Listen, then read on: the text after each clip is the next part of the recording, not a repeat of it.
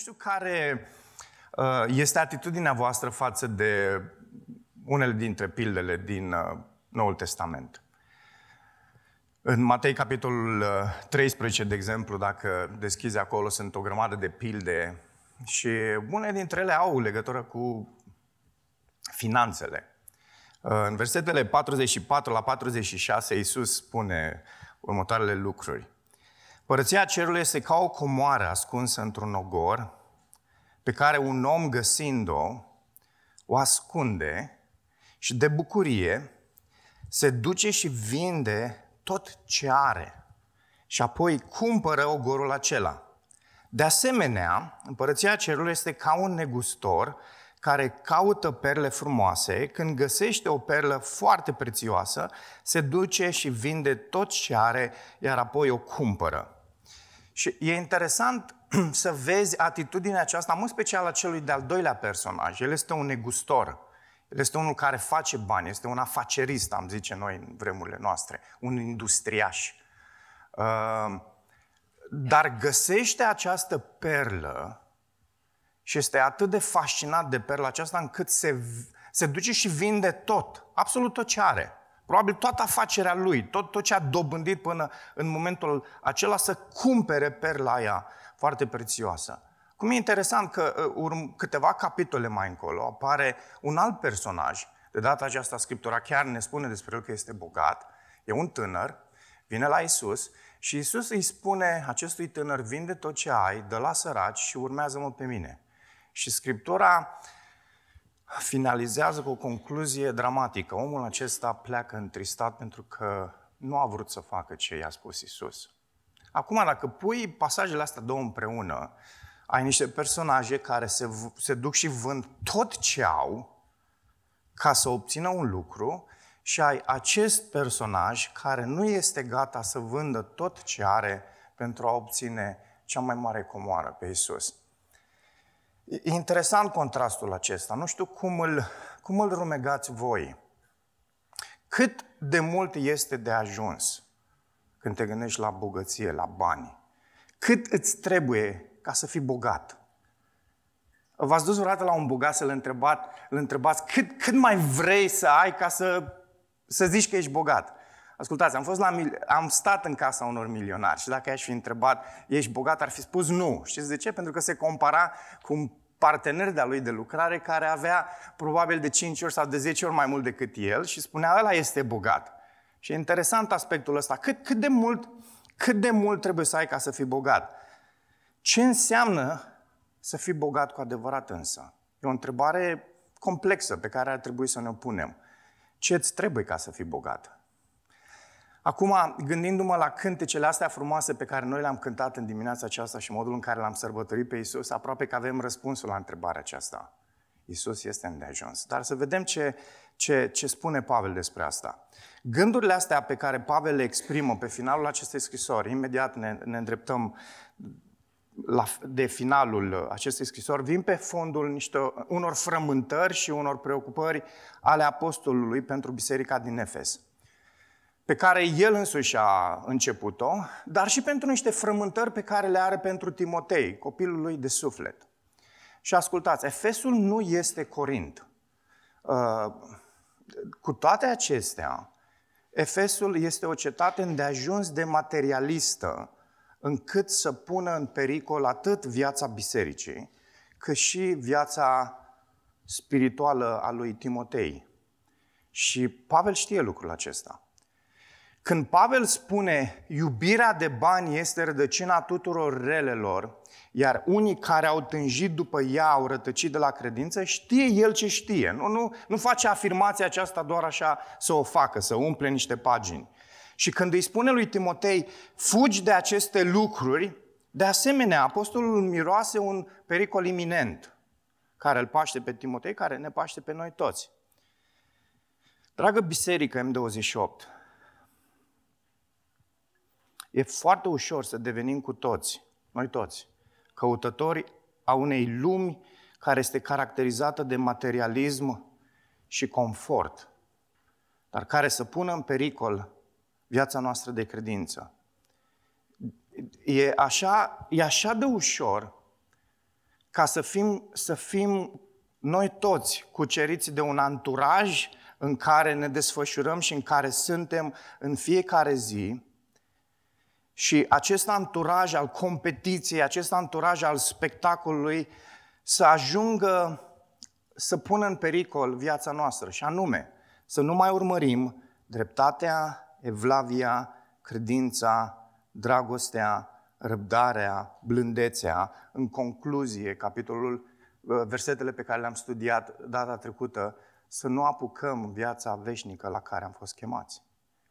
Porunca asta, luptă-te, lupta, cea bună a credinței, nu-i doar pentru Timotei. Ea este pentru bogații din biserica din Efes.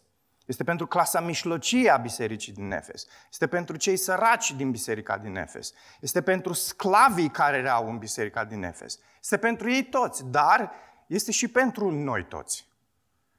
De aceea, haideți să citim pasajul din uh, dimineața aceasta să vedem ce are să transmită fratele Pavel, nu doar bisericii din Efes, dar și nouă. Versetul 17 din ultimul capitol, 6, spune următoarele. Poruncește bogaților din veacul de acum să nu se îngânfe, să nu-și pună nădejdea în bogății, ascultați, nesigure, ci în Dumnezeu care ne oferă din belșug toate lucrurile ca să ne bucurăm. Spune-le să facă binele, să fie bogați în fapte bune, să fie generoși, gata să împartă cu alții, adunându-și astfel drept comoară o bună temelie pentru viitor, virgulă, observați, ca să apuce viața veșnică. Aduceți aminte că vorbea despre viața veșnică cu Timotei mai devreme. Și Pavel nu se oprește și transmite celor care sunt bogați și transmite tuturor celor din Efes că e o chestiune serioasă. Trebuie să ne gândim. Noi toți trebuie să apucăm viața veșnică. Haideți să ne rugăm. Tată, te rugăm, fă textul acesta, fă mesajul ăsta, fă cuvântul ăsta al tău pe care l-ai transmis bisericii din Efes, să aibă putere în viețile noastre astăzi. Doamne, să înțelegem care este această mecanică adevăratei bogății care este această mecanică a, a apuca viața veșnică la care am fost chemați. Ajută-ne pe noi toți astăzi să, să trecem dincolo de detalii tehnice și dincolo de uh, lumini și dincolo de scaune și dincolo de cei care stau lângă noi.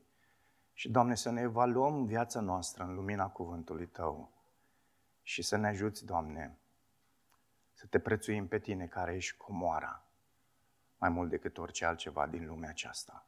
Ajută-ne și pe noi să vindem absolut tot ce avem, să ne vindem pe noi înșine pentru a te obține pe tine, pentru a, pentru a căpăta această viață veșnică care este cunoașterea ta. Fii cu noi, te rugăm, pe parcursul acestor uh, minute. Amin. Mecanica adevăratei bogății este mesajul, uh, așa cum l-am intitulat astăzi, și aș vrea să ne uităm în textul acesta și să subliniem trei aspecte. Și vi le redau de la început, apoi o să le regăsiți uh, în uh, notițe. Adevărata bogăție ține de o inimă care se încrede în Isus. Adevărata bogăție ține de o inimă care caută binele celorlalți. Și adevărata bogăție ține de inimă care aparține, ascultați, unei alte lumi. Pentru că cei care sunt ai lui Hristos sunt cetățeni a unei alte lumi, nu lumea aceasta. Și de aceea bogăția și comoara pe care eu o au ține de altceva. Pavel începe, poruncește bo- bo- bogaților. Și observați din nou că nu este o sugestie, ci este o poruncă. Nu, nu este așa o, o, o încurajare, o mână pe umăr și să spună, bă, Timotei, spune-le și bogaților dacă cumva ar dori să facă și ei lucrul acesta. Nu, e o poruncă. Și este o poruncă pentru că e o chestiune foarte serioasă. De-a lungul scrisorii acestea am întâlnit cinci porunci. Apare un verb în greacă care e folosit de cinci ori. De trei ori se adresează în mod direct lui Timotei. 4 cu 11, 5 cu 17 și 6 cu 13. Și de două ori bisericii din Efes. În 1 cu 3 încă de la început și apoi în textul ăsta pe care l-am citit noi astăzi. Par cinci porunci. Timotei este chemat de Pavel să-i atenționeze pe cei din Efes cu privire la nu-și pune speranța în bogății, sunt câteva studii despre sărăcie și bogăție din primul secol în ceea ce se întâmpla în Imperiul Roman. Și sunt foarte interesante studiile acestea. După estimările celor mai mulți istorici și teologi, se pare că 9 din 10 persoane care trăiau în Imperiul Roman erau undeva la nivelul de subzistență sau chiar sub el. Dacă ne-am gândit la aspectul acesta încă de la început, ar trebui să recunoaștem că aproape niciunul dintre noi nu este acolo. Și dacă mai trecem prin perioade mai dificile uneori, ele sunt scurte de cele mai multe ori. Veacul de acum este mult mai echilibrat decât cel de atunci când vine vorba despre finanțe, deși au mai rămas zone cu preponderență, bineînțeles Africa, pe care le știm, care experimentează poate aceleași provocări pe care le-au experimentat cei din Imperiul Roman. Însă, realizați aspectul ăsta, 9 din 10 de-abia reușeau să-și procure existența de zi cu zi. Nu vorbim aici despre a-și cumpăra mașini pentru că nu prea erau, uh, a-și cumpăra nu știu ce apartamente, că nu prea se construiau apartamente, casele erau de obicei, uh, știți, din... Nu erau filme, dacă erau filme am fi știut. Uh, erau Viața era diferită. Confortul era diferit față de ce... În timp ce pregăteam mesajul acesta, chiar am am început să râd la un moment dat, gândindu-mă câți dintre bogații din vremea aceea, și vorbim aici de bogați, din, în statisticile astea ei spun că undeva 1%, spre 1%, de fapt un 0,7 trăiau un lux cât de cât. Uh, și uh, mă gândeam câți dintre ei s-au dus în S-au plimbat prin Grecia, s-au plimbat prin țările nordice, s-au dus să vadă America, s-au plimbat... Ascultați, zona... No... Unii râdeți foarte tare. Una... Zona noastră de confort astăzi este total diferită față de vremea aceea. Adică, poate unii dintre cei mai bogați oameni din zona antică a Romei nu, nu trăiau confortul pe care noi îl trăim astăzi. Credeți asta? E foarte interesant cum s-a echilibrat această zonă financiară și nu mai există Uh, această prăpastie mare, așa cum era în vremea aceea între cei bogați și cei săraci. 9 din 10. Ce vizează porunca asta lui Pavel când el spune poruncește-le bogaților? Ce vizează porunca asta? Și uitați-vă în text, să nu devină aroganți și să nu-și pună speranța în bogăție. Dar de unde ar veni această aroganță? De unde? De ce, de ce când vorbim despre bogăție, vorbim despre aroganță? Cred că Pavel o anticipează în textul nostru. Pentru că ei, aceștia, cred că bogățiile sunt sigure. Atunci când le dobândesc, se mândresc. Și observați că dorințele lor sunt conduse în felul acesta de credințele lor. Pavel a vorbit mai devreme de cei care sunt concentrați pe această stabilitate financiară și vă aduceți aminte ce le-a spus. Cei care vor să se îmbogățească vor cădea în ce? În multe pofte. Vor avea, dacă vreți, multe dorințe puternice care îi vor controla. Și aceste pofte, spunea Pavel, îi cufundă pe oameni în ruină și în pierzare. Scriptura mai adresează acest aspect acest aspect al siguranței mai presus de Dumnezeu și o face în mai multe feluri. Nu știu dacă vă aduceți aminte în Luca 12, când îl avem pe acel fermier nesăbuit care spune dacă reușesc să îmi motorizez toată ferma și dacă reușesc să-mi fac nu știu ce hambare și dacă reușesc să-mi cumpăr un avion care să împrăștie și să nu mai mă chinui cu căruța, cu... Nu, nu, nu așa, dar a, a zis dacă fac nu știu ce hambare și îmi asigur uh, viața pentru următorii ani, pot să stau liniștit. Și Dumnezeu îl vizitează, între ghilimele, și spune, nebunule, noaptea asta îți iau sufletul. Și vedem un om care crede că siguranța care e mai presus de Dumnezeu este ceea ce trebuie să îmbrățișeze. Însă vede că lucrurile nu stau chiar așa. Dar avem pe bogatul Iov. Iov este bogat. Nu știu dacă v-ați gândit vreodată. Când citiți Iov, poate dacă nu vedeți titlul ăsta bogat lângă el, nu vă gândiți, dar Iov era bogat. Iov era foarte bogat. Și de ceea ce i-a fost teamă, aia i s-a întâmplat. Recent am uh, descoperit aspectul acesta citind prin cartea Iov, că lui Iov i-a fost frică că va pierde copii și că va pierde averea, bogăția. Uitați-vă în capitolul 3, versetul 25, lucrul de care mă temeam a venit asupra mea și lucrul de care mi era groază a venit peste mine. Și îl vedem pe Iov, care a încercat să se asigure tot timpul că l-are pe Dumnezeu de partea lui.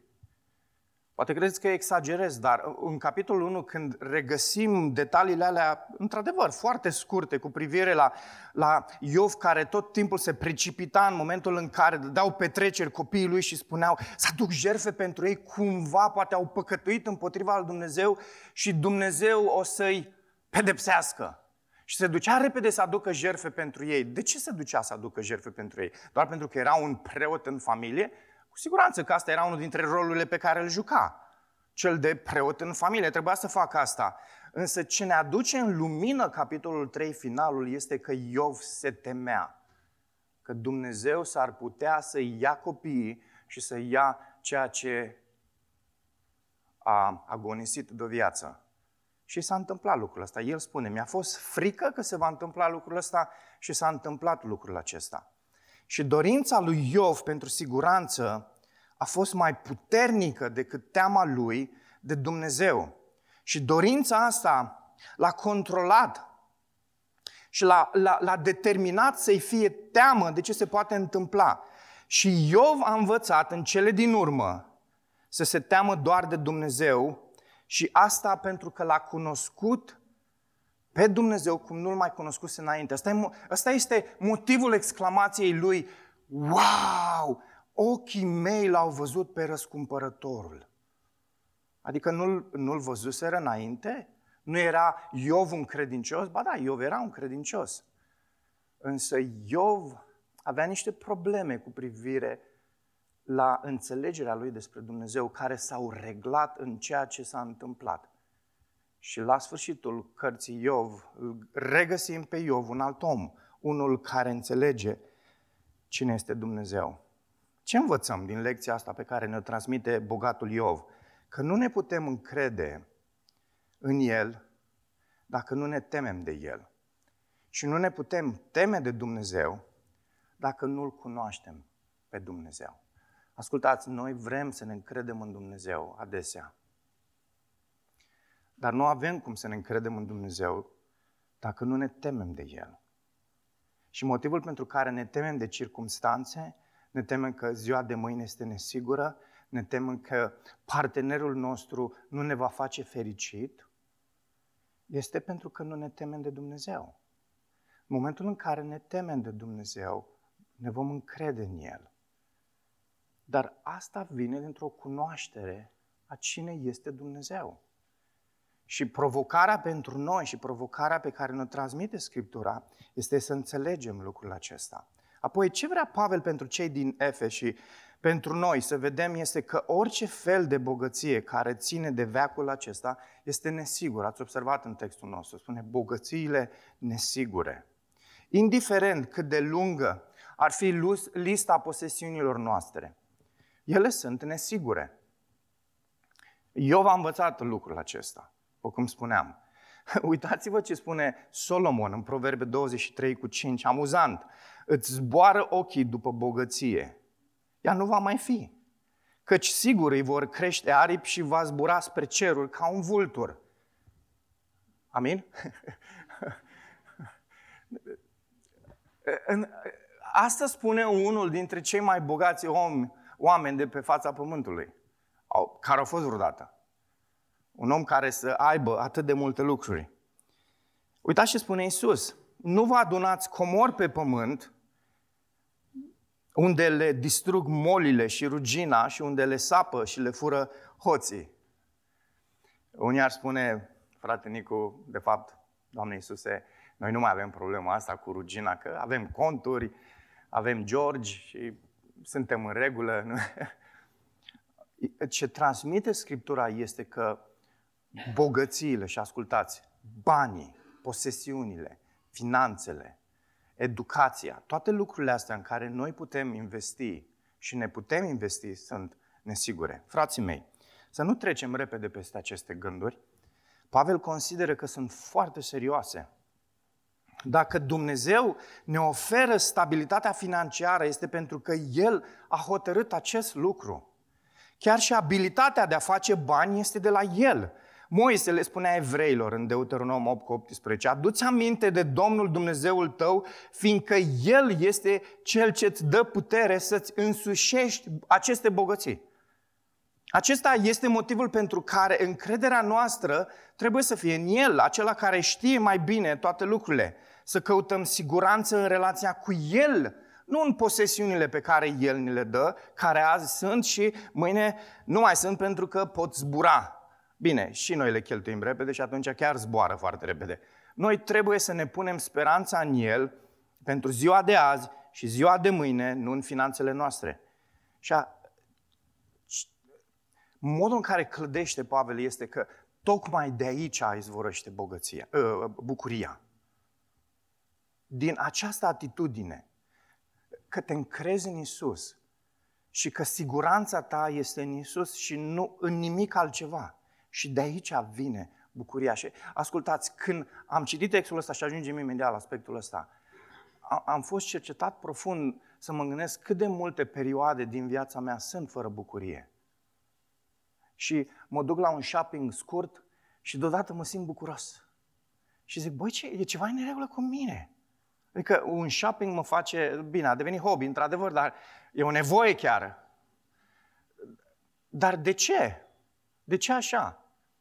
Pentru că bucuria mea nu izvorăște din Isus, ci din lucrurile astea. Și astea sunt chestiuni care ar trebui să ne determine pe noi, să evaluăm inima noastră. Vedeți ce spune Pavel mai departe? În Dumnezeu care ne oferă... Subliniați versetul ăla, da, cuvântul ăsta în Biblie, dacă vă subliniați. Din belșug toate lucrurile le pune în contrast cu acele bogății care sunt nesigure și în care noi ne investim viața și zice Pavel, Dumnezeu este un Dumnezeu care ne oferă nu doar unele lucruri, nu doar toate lucrurile, din belșug toate lucrurile. De ce? Ca să ne bucurăm. Când omul se luptă din toate puterile lui să obțină cât de multe, cât de multe titluri de proprietate se poate, adesea uită de toate.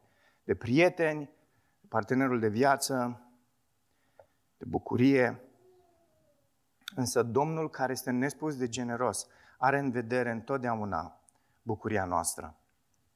Ascultați, noi de unii singuri, indiferent cât de mult ne-am strădui, nu am putea pune realmente mâna pe această bucurie. De fapt, ideea este că noi nu ne, ne bucurăm de cele mai multe ori, așa cum spuneam, în viața noastră, pentru că nu înțelegem lucrurile acestea. Și ar trebui un astfel de mesaj să ne smerească și să înțelegem și să ne facă să înțelegem că comoara noastră, singura noastră comoară, ar trebui să fie Isus. Pe El ar trebui să-L căutăm. Dumnezeu care este fericit, ascultați, Dumnezeu care e fericit, ne poate face și pe noi să gustăm această împlinire. Ați văzut astfel de oameni care, indiferent de, de circumstanțe, indiferent de, de, indiferent de cum merg lucrurile, indiferent de veștile pe care le primesc, indiferent că tocmai a murit soția, indiferent că tocmai a fost o dramă cu copilul lui și a, a primit vestea că copilul lui s-a îmbolnăvit de una dintre cele mai ciudate și neîntâlnite boli, că unul la 10 ani se îmbolnăvește în felul acesta? Și chiar copilul lui a făcut asta? Și te uiți la astfel de oameni și vezi, împliniți în Isus. Că deși îți spun vestea aceasta cu durere despre copilul lui, despre fiul lui, El te încurajează și spune, Iisus e în control. Dacă Iisus vrea să, să îmi vindece băiatul, mi-l va vindeca. Dacă Iisus consideră că, că vrea să-l ia la el, îl va lua la el. Am întâlnit foarte puțini astfel de oameni. Și știți ce este interesant când petreci timp cu astfel de oameni? Tu devii bucuros. Uiți de toate problemele, uiți de, uiți de toate chestiile care ți s-au întâmplat, uiți de, uiți, uiți de toate circumstanțele. Și e atât de, atât de puternică bucuria astfel, unor astfel de persoane încât te, te influențează foarte mult. Ați întâlnit astfel de persoane? Și nu o bucurie falsă, nu o fericire falsă, nu că te duci la shopping împreună și asta este ceea ce bagă adrenalină, ci realmente în circumstanțe dificile și în probleme ale vieții și în, în, în, în crize, se, se, astfel de oameni se întorc către tine și spun ce bine să-L ai pe Isus, ce bine să te bucuri de Isus, ce bine să, să fie El comoara sufletului tău. Ascultați, bucuria asta e blândă, e mulțumitoare, e plină de pasiune. Când stai lângă astfel de oameni, devii și tu la fel. Domnul să ne facă pe noi astfel de oameni, amin?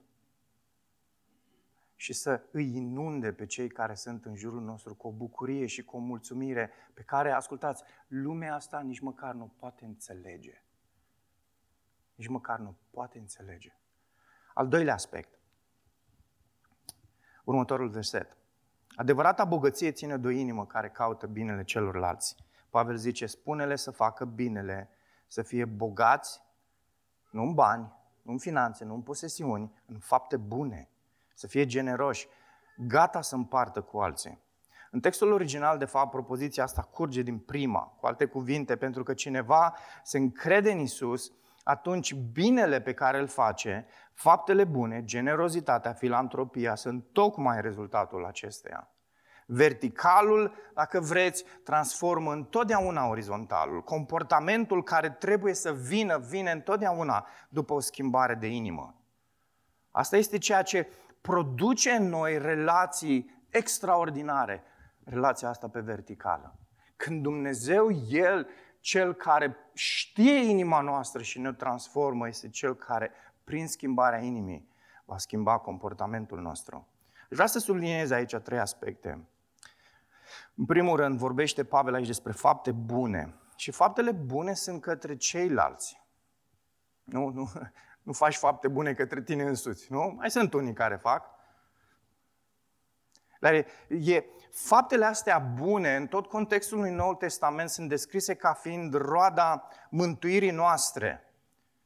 Fă binele, în greacă este un singur cuvânt și mai folosit doar o singură dată în tot Noul Testament în fapte 14 cu 17. Măcar că nu s-a lăsat fără mărturie în a face bine, dându-vă ploi din cer, anotimpuri roditoare, săturându-vă de hrană și umplându-vă inimile de bucurie. Vorbim despre Dumnezeu care face binele. Același text grecesc apare, același verb apare și în contextul de aici. Dumnezeu ne cheamă pe noi să fim în felul ăsta, chemați la acțiune substanțială, nu la un bine de ăsta fără formă. Și Pavel le spune celor din Efes cu o altă ocazie, noi suntem lucrarea Lui, creați în Hristos Iisus, pentru faptele bune pe care le-a pregătit Dumnezeu mai dinainte ca să umblăm în ele. Câtă, câtă preocupare din partea lui Dumnezeu să se gândească, aș putea rosti oricare dintre numele voastre, dar gândiți-vă voi la voi. Oricare dintre noi, Dumnezeu ne știe așa de bine încât s-a gândit la toate faptele bune pe care tu vrei să le faci. Băieții au muncit extraordinar ieri aici la clădire și au făcut o treabă grozavă. Ă, și surorile, bineînțeles. Dar a fost incredibil să-i văd slujirea lor să, și să, să, să primesc chestiunile astea care se întâmplă, știi, ă, ă, oameni care se scoară la două dimineața și se duc să ajute refugiații. Este extraordinar să vezi inima asta a oamenilor în, a, în a-i sluji pe alții, în a face binele altora, de unde vine asta? Dumnezeu s-a gândit la chestiunea asta Și a lucrat în viața ta și în viața mea tocmai aspectul ăsta și este extraordinar să vezi ce le transmite aici Pavel celor din Efes. Faptele astea bune nu caută interesul nostru personal, nu, nu sunt pentru sine, nu sunt pentru dezvoltarea personală, este pentru binele altora. De aceea produsul lor nu este unul egoist, nu are motivații sau intenții ascunse, nu este condiționat. Apoi, a doua, al, al doilea aspect pe care aș vrea să-l observăm, apare aici cu cuvintele bogați și generoși. Să fim bogați în fapte bune, să fim generoși. Și copiază modelul lui Dumnezeu. Tocmai vorbeam despre Dumnezeu ca fiind un astfel de Dumnezeu. Un Dumnezeu care e generos, un Dumnezeu care e fericit să dea, este fericit să se dea pe sine și s-a dat pe sine. Asta am celebrat în, în dimineața aceasta. El e generos și pentru că El e așa, copiii Lui sunt la fel. Și adevăratul ăsta altruism nu poate fi învățat, nu poate fi învățat decât de la Dumnezeu. Iisus le spunea ucenicilor, atunci când oamenii vor vedea generozitatea voastră, faptele voastre bune, modul în care sunteți bogați în, în fapte bune unii față de alții, spune, vor lăuda pe Dumnezeu. Se vor opri și îi vor, îi vor da slavă lui Dumnezeu. Și asta este provocarea pentru bogații din Efes, pentru noi astăzi. Și apoi mai apare aici un aspect care vă mărturisesc este pentru mine foarte interesant în Noul Testament. Gata să împartă cu alții. Vă mai aduceți aminte de fratele Barnaba? Cel care a avut grijă de Saul din Tars în momentul în care s-a convertit și apostolii nu îl vroiau pentru că le era teamă de Saul din Tars, că tocmai omora creștini puțin mai devreme cu ceva luni în urmă. Și Barnaba îi dă încredere lui Pavel de acum și îl ia și îl introduce apostolilor. Barnaba era un om bogat. Era un om care avea proprietăți și uh, există textul ăsta din Fapte 4, 36-37, în care ni se prezintă Barnaba, acest om bogat, acest credincios autentic, care își vinde proprietatea, ia banii și aduce la picioarele, zice apostolilor textul. Îi aduce în contextul bisericii. În capitolul 5, în versetul 1, știți despre ce povestește Luca? Anania și Safira, care în contrast cu Barnaba au mințit pe Duhul, au mințit pe frați, au zis, am adus banii ăștia pentru că am vândut proprietatea, dar de fapt ei ținuseră pentru ei, pentru că n-au înțeles ce înseamnă adevărata bogăție. Barnaba s-a dat pe sine. În cele din urmă, el a fost unul dintre cei mai activi, uh, itineranți misionari, ca și om bogat pentru că a înțeles adevărata bogăție. Și uh, vă mărturisesc că e interesant conceptul ăsta din Noul Testament să vezi oameni care, care vând și apoi vin și împart cu cei din biserică toate lucrurile. Acum, unii care nu au mai nimic zic, amin frate, asta să se facă și în biserica din secolul 21, dar abia aștept să vă întâmpleze lucrul ăsta nu știu ce să zic la asta. Mă aveți în fața dumneavoastră, e, e o mare provocare în Noul Testament pentru noi. Uh, acțiunile astea pe care le vedem întâmplându-se în contextul bisericii primare. Oameni care vindeau și, și aduceau totul la biserică. Nu știu câți dintre noi am face asta.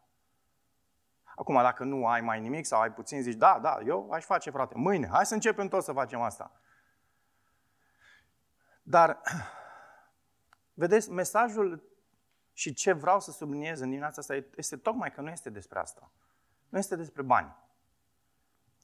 Că în cele din urmă, Barnaba nu, nu a vândut doar proprietățile și s-a, și-a adus banii lui, și s-a dat pe sine însuși pentru misiune și pentru evangelizare și pentru lucrarea Domnului.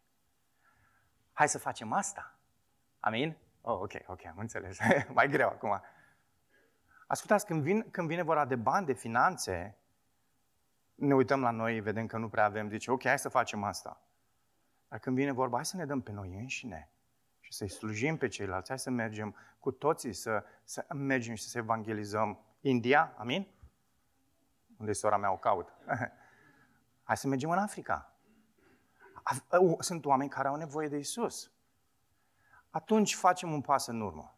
Doar pentru unii. Ok? Mesajul pe care Pavel vrea să-l transmită bogaților, pe care vrea să-l trans- să ne-l transmită nouă, este că e o bogăție mai presus de asta.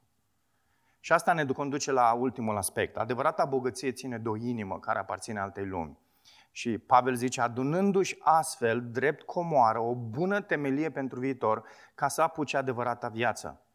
Pe lângă inima asta care se încrede în Dumnezeu și care caută binele celorlalți, adevărata bogăție ține de o inimă fixată în lumea viitoare. De fapt, dacă citești atent Coloseni, capitolul 3, primele patru versete, ele vorbesc ca și cum noi suntem deja în lumea aceea. Pentru că suntem în Isus, suntem, suntem cu El. Dar vine contrastul ăsta în primul verset pe care l-am citit, din veacul de acum și acum pe final zice, pentru viitor. O inimă care înțelege că adevărata bogăție nu ține de pământul acesta, Asta este adevărata bogăție, care ține de, de viitor, care ține de lumea cealaltă. Și Isus a vorbit într-un mod profund despre acest lucru atunci când în predica de pe munte l-a explicat ucenicilor că neprihănirea pe care El o dă excede pe cea a fariselor și de aceea valorile ucenicilor lui sunt altele. Currency, uh, uh, Uh, investiția lor nu este, nu este în bani, investiția lor este într-o comoară care este dincolo de lumea aceasta. Și el spunea, nu vă adunați comori pe pământ, unde le distrug molile și rugina și unde le dezgroapă și le fură hoții, ci adunați-vă comori în cer, unde nici molia, nici rugina nu le distrug și unde hoții nu le dezgroapă, nici nu le fură. Și ascultați concluzia asta a lui Isus. Căci acolo unde este comoara ta, acolo va fi și inima ta.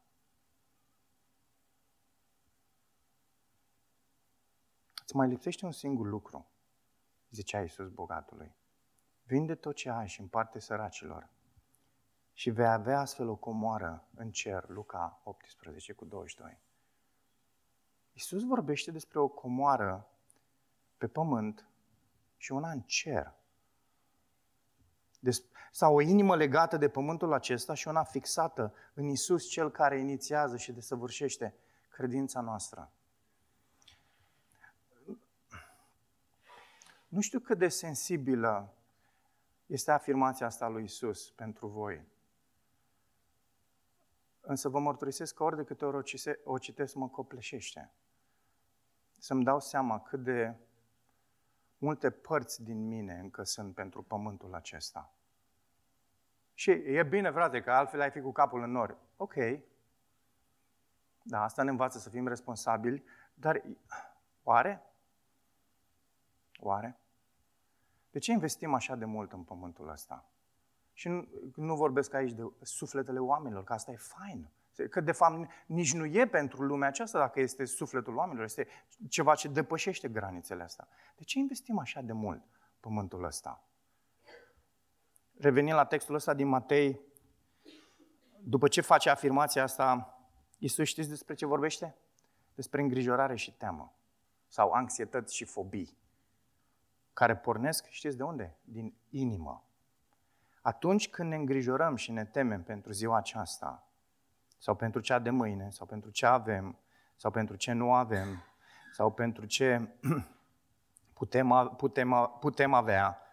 Trebuie să ne aducem aminte cuvintele lui Isus care ne încurajează să ne legăm inima de ce? De cer. Era un cântec, leagă-ți inima de cer. Cu mulți ani în urmă. Unii, unii cred că nu erați încă. Leagă-ți inima de cer. Asta e mesajul lui Isus. Leagă-ți inima de cer investește în, în, investește-te pe tine acolo. Și e de fapt concluzia finală a pasajului nostru. Zice să apuce adevărata viață. Gândul ăsta nu era, nu era doar pentru Timotei, l-a spus deja lui Timotei, care trebuie să lupte lupta cea bună a credinței, să apuce viața veșnică la care a fost chemat. Nu, provocarea asta era și pentru cei bogați din Efes, am zis deja asta, și pentru cei din clasa mijlocie, și pentru cei săraci, este și pentru noi astăzi. Noi trebuie să apucăm această cunoaștere a lui Dumnezeu. Asta este ceea ce va elimina această îngrijorare și teamă pe care o avem într-un mod profund în viața noastră, pentru că aparținem prea mult și ținem prea mult și suntem prea mult înrădăcinați în lumea aceasta. Ascultați și să învățăm de la Isus. 2 Corinteni 8 cu 9 este poate unul dintre textele care mă impresionează cel mai mult din această a doua scrisoare a lui Pavel. Zice, voi cunoașteți harul Domnului nostru Isus Hristos, care, deși a fost bogat de dragul vostru, a devenit sărac, pentru ca voi să vă îmbogățiți prin sărăcia Lui. Recitesc. Voi cunoașteți harul Domnului nostru Isus Hristos, care, deși a fost bogat, cel mai bogat, de dragul vostru, a devenit sărac, unul care nu a avut nici măcar o pernă unde să-și plece capul. Vizuinele sunt pentru vulpi și vulpile le au, dar fiul omului nu are nici măcar unde să-și plece capul. De ce? Pentru ca voi să vă îmbogățiți prin sărăcia lui.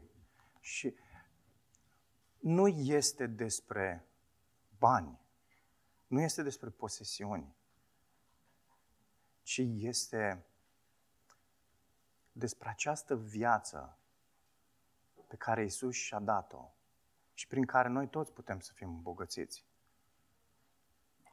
Adevărata bogăție despre asta este. Și aș vrea să ne ridicăm în dimineața aceasta și uh, în timp ce ne gândim și reflectăm în continuare la cuvintele astea pe care Dumnezeu ni le-a transmis în dimineața asta, aș vrea să cântăm următorul cântec ca pe o rugăciune. Dar încurajarea mea este, haide să nu fim ipocriți în dimineața asta. Dacă trebuie să ne smerim înaintea lui Dumnezeu și să spunem, Doamne, iartă-ne că Tu nu ești comoara noastră ce mai de preț. Iisus nu este comoara sufletului nostru. Fă, te rog, din Iisus, comoara sufletului nostru. Ajută-ne să înțelegem ce înseamnă adevărata bogăție. Și apoi cântă cântecul acesta ca pe o rugăciune.